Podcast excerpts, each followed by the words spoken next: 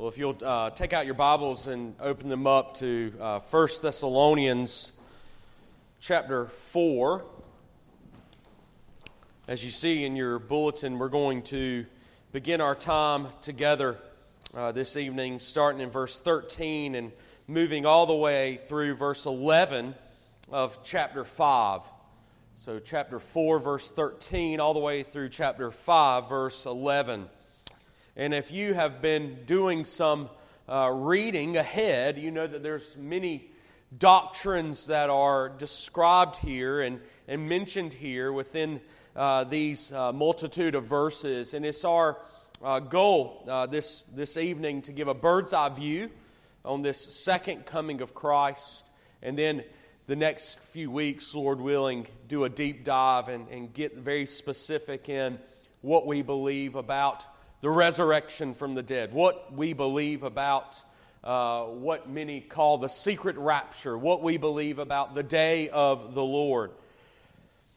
But we need to understand that Paul's purpose in writing these things to the Thessalonian believers, I believe, and many commentators agree, even before we read the text, is there for us in verse 11 of chapter 5 it says, Therefore, encourage one another and build one another up, just as you are doing.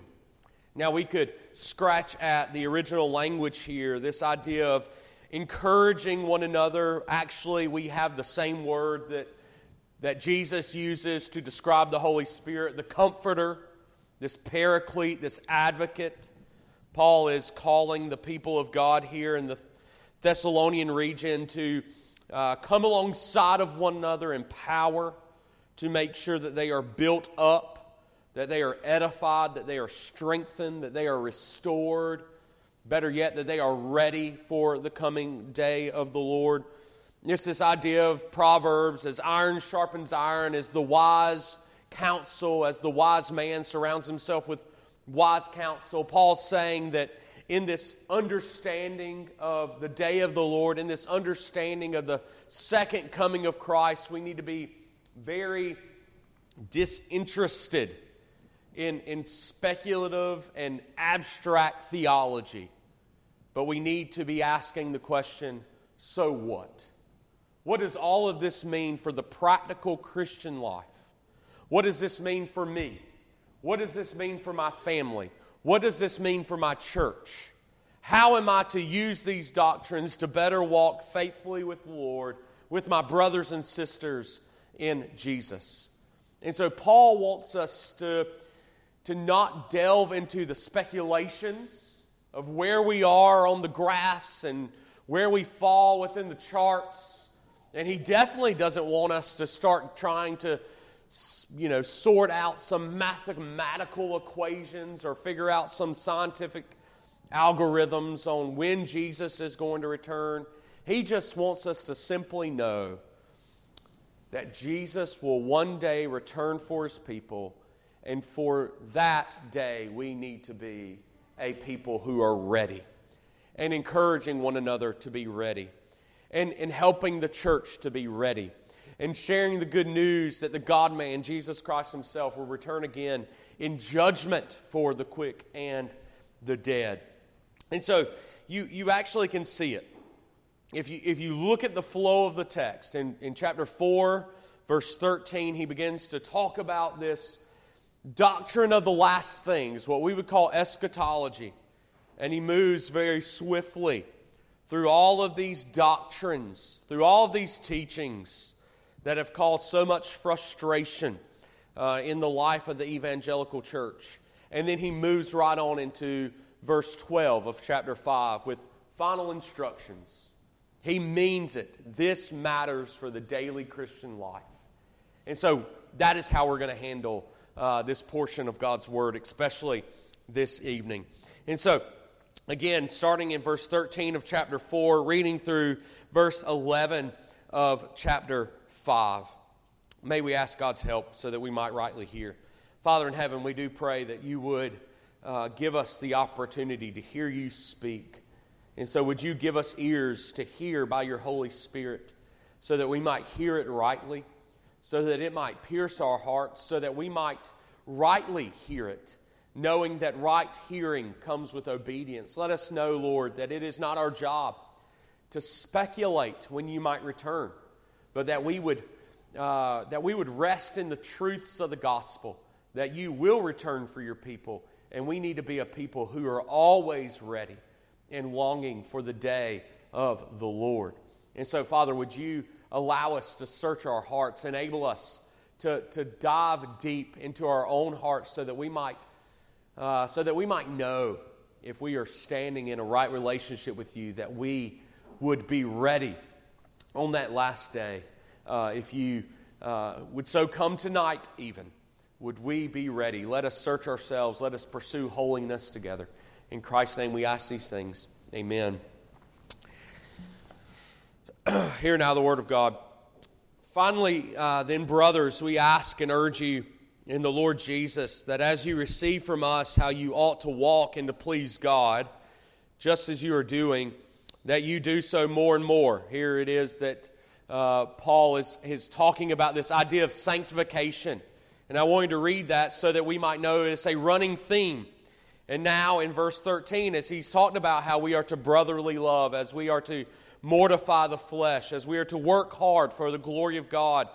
He says this in verse 13 But we do not want you to be uninformed, brothers, about those who are asleep, that you may not grieve as others do who have no hope. For since we believe that Jesus died and rose again, even so, through Jesus, God will bring with him those who have fallen asleep. For this we declare to you by a word from the Lord that we who are alive, who are left until the coming of the Lord, will not precede those who have fallen asleep. For the Lord himself will descend from heaven with a cry of command, with the voice of an archangel, and with the sound of the trumpet of God. And the dead in Christ will rise first. Then we who are alive, who are left, will be caught up together with them in the clouds to meet the Lord in the air and so we will always be with the Lord. Therefore, encourage one another with these words. Now, concerning the times and the seasons, brothers, you have no need to have anything written to you, for you yourselves are fully aware that the day of the Lord will come like a thief in the night. While people are saying there is peace and security, then sudden destruction will come upon them as labor pains come upon a pregnant woman, and they will not escape. But you are not in darkness, brothers, for that day to surprise you like a thief. For you are all children of light, children of the day, and we are not of the night or of the darkness. So then let us not sleep as others do, but let us keep awake and be sober. For those who sleep, sleep at night, and those who get drunk are drunk at night. But since we belong to the day, let us be sober, having put on the breastplate of faith and love, and for a helmet, the hope of salvation. For God has not uh, destined us for wrath, but to obtain salvation through our Lord Jesus Christ, who died for us, so that whether we are awake or asleep, we might live with him. Therefore, encourage one another and build up one another just as you are doing. This is the word of God for the people of God. Thanks be to God for it. Well, uh, next week, Lord willing, we'll talk about the hope that we have in the resurrection of the dead, coming uh, in verses 13 through 15. But one of the things that we need to understand here is this idea of sleeping. Maybe your translation of God's word says uh, something along the lines, but we do not want you to be ignorant, brothers, about those who are asleep. Ignorant is probably the better translation there. It's this idea of not knowing. Paul is very particular in saying that we must know something about those who have died, the saints who have gone before us. And it's interesting here that, that Paul uses the language of sleeping to describe those who have gone on to be with the Lord. It's one of those words that maybe catches us by surprise. It's not the way that we speak of death, but in fact, it's the way that the scriptures speak of death. It's the way that the prophets of old, like Elijah and Elisha, have spoken of death. It's the way that our Lord Jesus speaks of death. You know, as we often hear the Lord in the Gospels speaking before he raises someone from the dead, that they are simply or merely sleeping. And oftentimes we think that that is because Jesus is about to raise them from the dead, right? That their death is but temporary. And Paul uses that language to draw your attention to this sleep that the saints have now found themselves in, in death, is that very thing. It is indeed temporary. That as the bodies of believers are, are laid into the ground, as we commit them even in our funeral services back to the ground in which they once came, dust to dust, we know that this burial place for the Christian body is temporary. And Paul says there in verses 14, 15, 16, and 17, he begins to describe this victory over death. This victory that even the body will have over death. And in verses 15 through 17, the, the dead in Christ, meaning these who are asleep, will rise first to meet the Lord in the air as the trumpet sounds and as Jesus returns for his people. And so he says very practically that we are not to grieve as others who have no hope because we have a hope in the resurrection, because even our death is temporary. Now, we have a little bit of a dichotomy going on. We, we have to understand that our bodies, yes, are laid into the ground, and at the very same time, we believe the promises of 2 Corinthians 4 and 5. That as we take off the mortal, we are putting on the immortal. And as we are away from the body, we are at presence with the Lord. In our catechisms that we'll actually, Lord willing, recite together as our profession of faith next week, questions 36 and 37, help us to navigate this dichotomy. That immediately at the death of the believer, the soul is in the very presence of the Almighty God. And yet our body awaits for the consummation of the kingdom. Our body awaits this day of the Lord, this coming of the Lord, to which Paul writes about here in our text. And so we ask the question naturally, our, our question is well, when? When will this day of the Lord take place? When will our bodies be raised? When will all of our salvation and our glorification be fully consummated? When will sin, death, the evil one be no more? Well, the scriptures talk about it in this term called the day of the Lord. In, verses 1 and 2 of chapter 5, it talks about it like this Now, concerning the times and the seasons.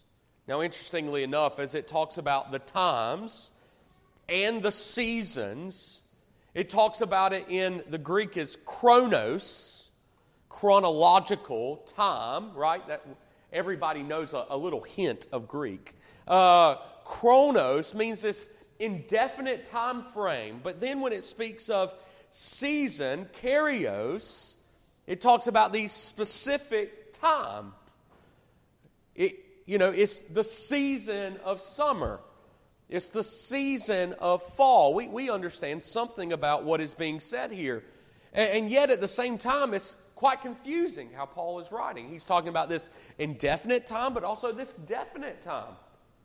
And, and our mind is, is thrown into the whirlwind of trying to understand exactly when Paul is referring. But then you notice what he says. We have this time and we have this season. We have these times and we have these seasons. And yet, at the same time, you have no need to have anything written to you. Now, doesn't that make you scratch your head? Paul, you, you, you speak way above me, and yet you tell me I have everything that I need to know. What am I to do with this information? What does Paul mean when he says, You have no need to have anything written to you? Does the Thessalonian believers know the date? Do they, of course, have this natural inclination to say, Well, when? So have they solved the equation?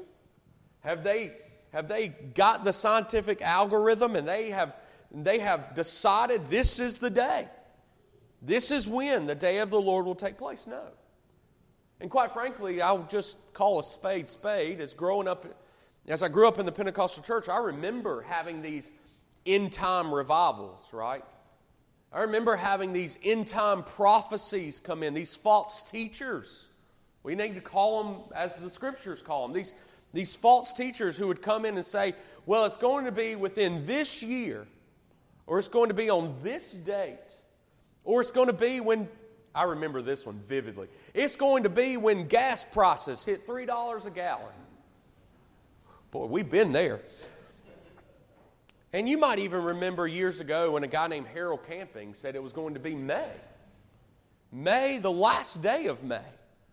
And we sat there and you saw the billboards and you thought on June 1st, boy, he got it wrong yet again. Is that what Paul's speaking to? Does the Thessalonian believers have this special revelation? No, that's not what Paul's saying. He's simply saying you have everything you need to know concerning the day of the Lord. He's saying that you don't need to worry about when specifically.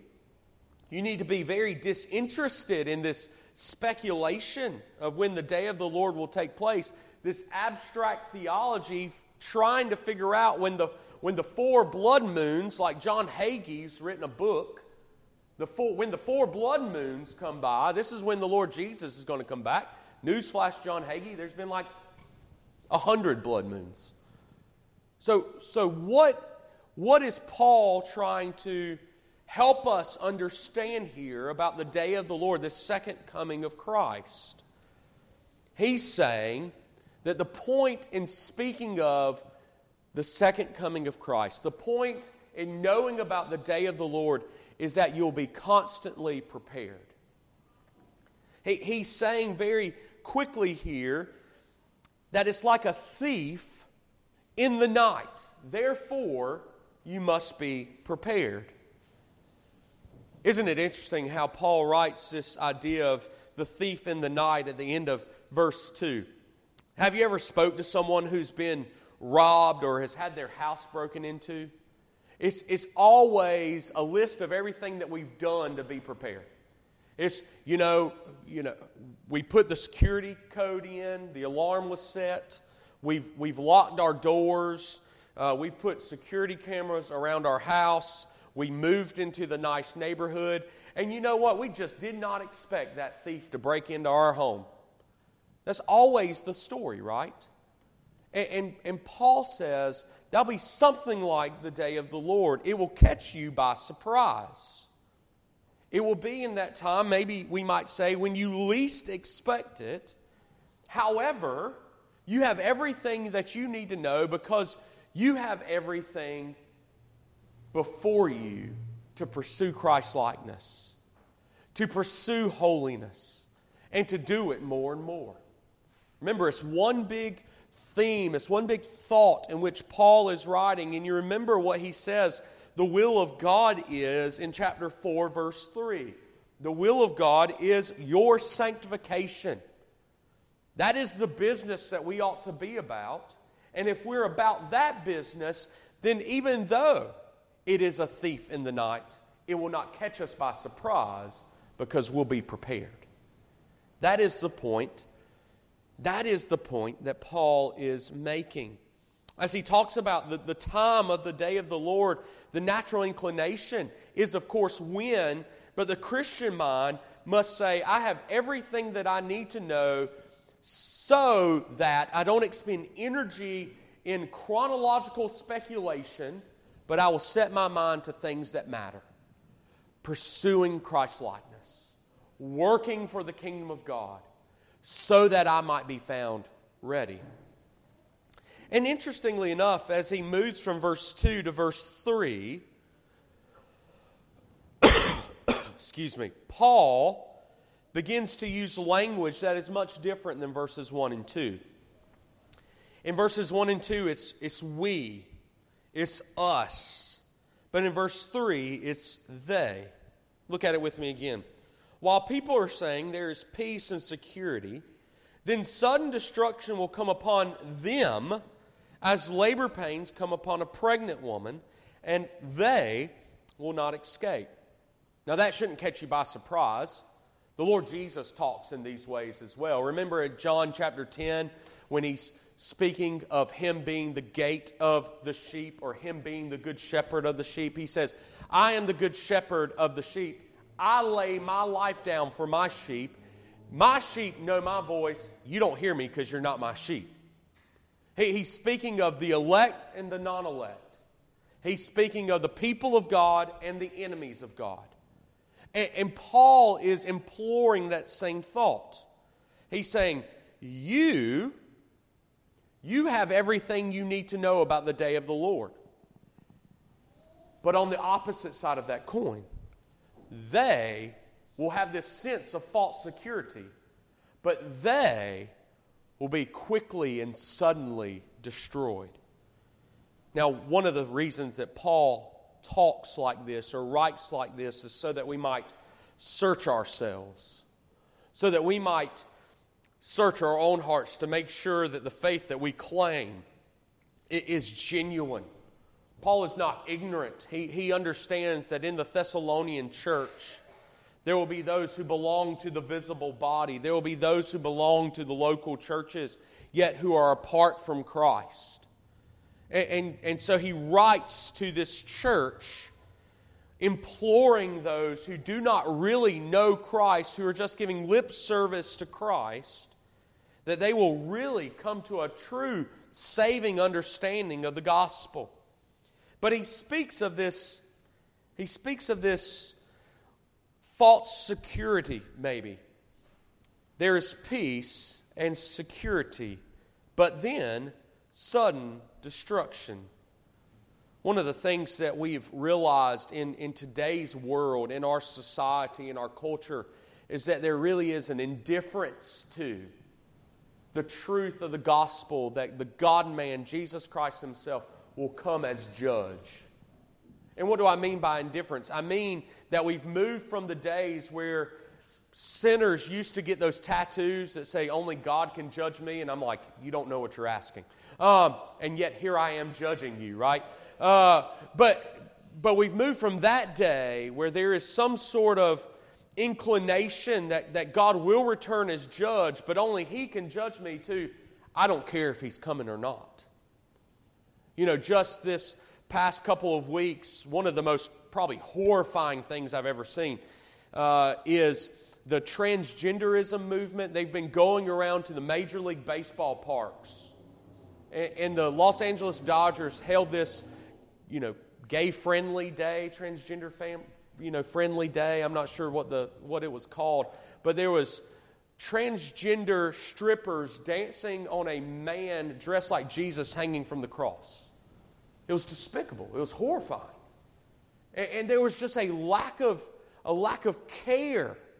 There's an indifference to the fact that there is a creator who will one day judge you for your sins and your iniquities. It's as if they it's as if they, they don't know, and yet Romans chapter 1 says they do know. They do know, and yet there's an indifference to it. And, and so the unbelieving world, they think that there is going to be peace and security. And yet they will be met with a sudden, a shock and awe, destruction. And yet, still, even in the church today, in the evangelical church today, there are some who have created a, a man made Jesus who says, Well, God really wouldn't do this, would he? God really wouldn't hate sin. God really wouldn't judge sinners. God really wouldn't destroy his creation. I was just riding in, in, in Beth's car the other week, and we play CCM, Contemporary Christian Radio, uh, in the car for the kids. and, and, I, and I heard this, this pastor, quote unquote, this pastor come on. It was like God loves his creation. He would never destroy his creation. He will make all of his creation new. He will give all of his creation life. And doesn't that just fly in the face of texts like Romans 9? Where Paul tells us very clearly that God has created some for glorification, and yet God has created some for destruction. And who are you, O oh man, to question his ways? He is the potter, we are the clay. And he hardens the hearts of those who he wants to harden, and he softens the hearts of who he wants to uh, soften because he is the sovereign God. And he can do what he wants. And, and so we, we don't need to be caught up in this man made religion either. But we must understand that, that for those who are apart from God, those who are unbelieving and indifferent to a God who would judge, or those who want to try to claim that Jesus would not hate sin and judge sinners and destroy the wicked, then we must understand that we will be those who are considered the thems in this text. And, and, and notice the illustration that he gives. It, it's like a, a, a pregnant woman as, as they endure these labor pains and they will not escape it. Now, something about this illustration that we don't need to misunderstand it's not as if they know they're pregnant, so they're anticipating the pains that come with delivery. That would be the opposite point that Paul's trying to make here. It, rather, it's this severity and inescapability of, of the pains that come with, with child rendering. And, and, and, you know, before the epidural, right? Before the times of the epidural, you couldn't decide once the pain starts in pregnancy, once the pain start in delivery, that, you know what, I don't really want to be pregnant anymore. You know those comedy sitcoms where, where the, the wife is, is given birth and she looks at the husband and says, What have you done to me? Knowing the pain is so severe. That's something like the day of the Lord. Those who are apart from Christ, they will look at the sin filled culture and they will look at the destroyer of the church, Satan himself, and they'll go, What have you done to me? You have led me astray. Better yet, it would be as if the woman in, in child rearing said, What have I done? By being pregnant, by going through this pain, by enduring this suffering. I've done it to myself. And, and that will be like the day of the Lord. They, those who are apart from Christ, they will be like, Look at what I have done. And yet, at the very same time, they know that there's no escaping from it. And there's no second chance. Just as we mentioned this morning, uh, as we were looking at uh, the story of Elisha and the famine. We mentioned that well known text in Philippians every knee shall bow, every tongue will confess that Jesus Christ is Lord. His people and his enemies. And on that day, they will recognize, they will not be indifferent any longer, but they'll recognize that they have, they have offended. They have offended this holy God, and they deserve the pain, they deserve the destruction. They deserve the shock and awe of the day of the Lord, which will be a gnashing of teeth for those who are apart from Christ. But then Paul, in verses 4 through 10, begin to speak again to the Christian. But you are not in darkness, brothers, for that day to surprise you like a thief. For you are all children of light, children of the day. We are not of the night or of the darkness, so let us not sleep as others do, but let us keep awake and be sober. See, what, what Paul is now re emphasizing for us here is you have everything you need to know about the day of the Lord. Understand you want to be a part of the people of God on the day of the Lord. It is going to be destruction, swift destruction for those who are against Christ. Now, let me assure you, or let me show you how. you know that you are a part of the Lord's people. If you are a child of the light, if you are a child of the day, what have you become in Christ? You are now sons, sons of the light, sons of the day. That's the literal translation. You have been adopted into the family of God, and God has appointed you in verse 9. For God has not des- destined you for wrath, but to obtain salvation through our Lord Jesus Christ. You have been adopted because of the Lord Jesus Christ, His salvation. He's died for you. Verse 10, the gospel who died for us so that whether we are awake or asleep, we might live with him. Meaning, you have been united to Christ so that his atonement, his substitutionary atonement, because he died for you, now you stand as children of God. So, therefore, what are we to do? It's right there in verses 6 through 7. We are not to sleep, but we are to watch. We're not to sleep, but we are to watch. Don't be spiritually asleep, but be always watchful. You know, what has God required of you, O man? Micah 6 8. To act justly, to walk humbly, to love mercy. That is what the Christian ought to be about to pursue Christ likeness, to love God, love neighbor to put to death sin and pursue Christ's likeness. So he's called us to be awake, to be walking with Jesus, to be serving his church, encouraging one another, building up one another, just as you are doing, belonging to the body of Christ. That is what we ought to do. That is how we are watchful and not asleep. But we're also not to be drunk, but to be sober. We're to be of sound mind. We are to be level headed. We are to be knowing uh, and convinced of the promises of God, not finding momentary pleasures in the sins of the flesh, but to always be looking uh, forward to the coming day of Jesus.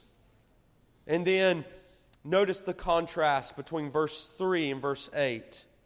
You know, they, talking about those who are apart from Christ, there's a peace and a security, a false security that they think they have. But the Christian, verse 8, but since we belong to the day, let us be sober, having put on the breastplate of faith and love, and for a helmet, the hope of salvation.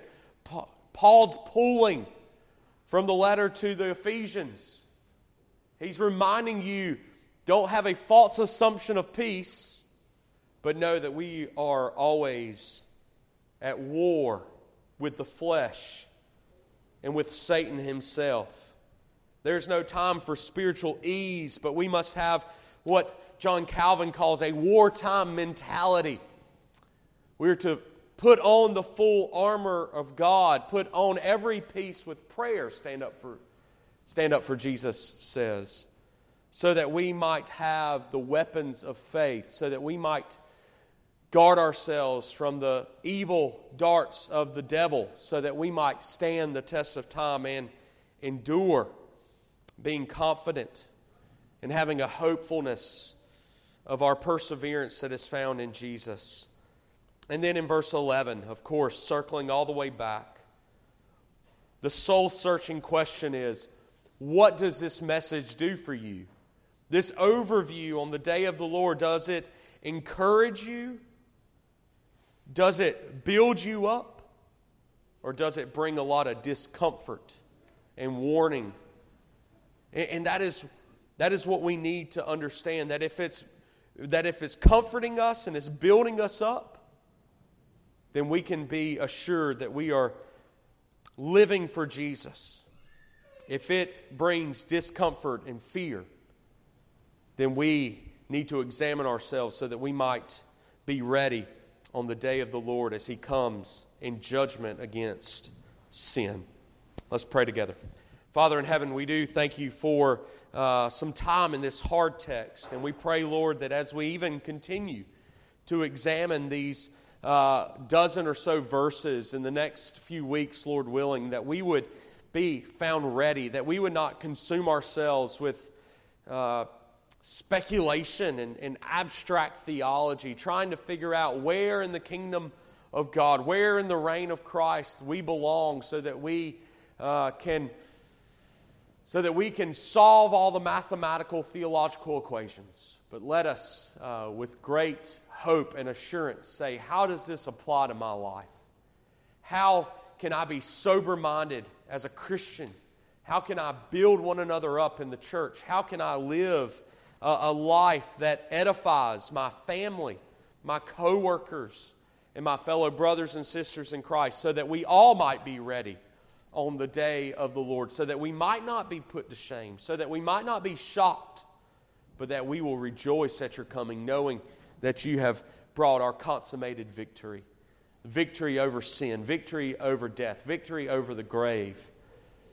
And Lord, we do pray that if there's anyone here that this message brings fear to, let them examine themselves so that they might find themselves uh, in faithfulness and, and repentance, knowing, Lord, that you are quick to save all those who call upon you uh, for salvation. Let us not be caught off guard. Let us not uh, be found on the day of the Lord being put to sudden destruction.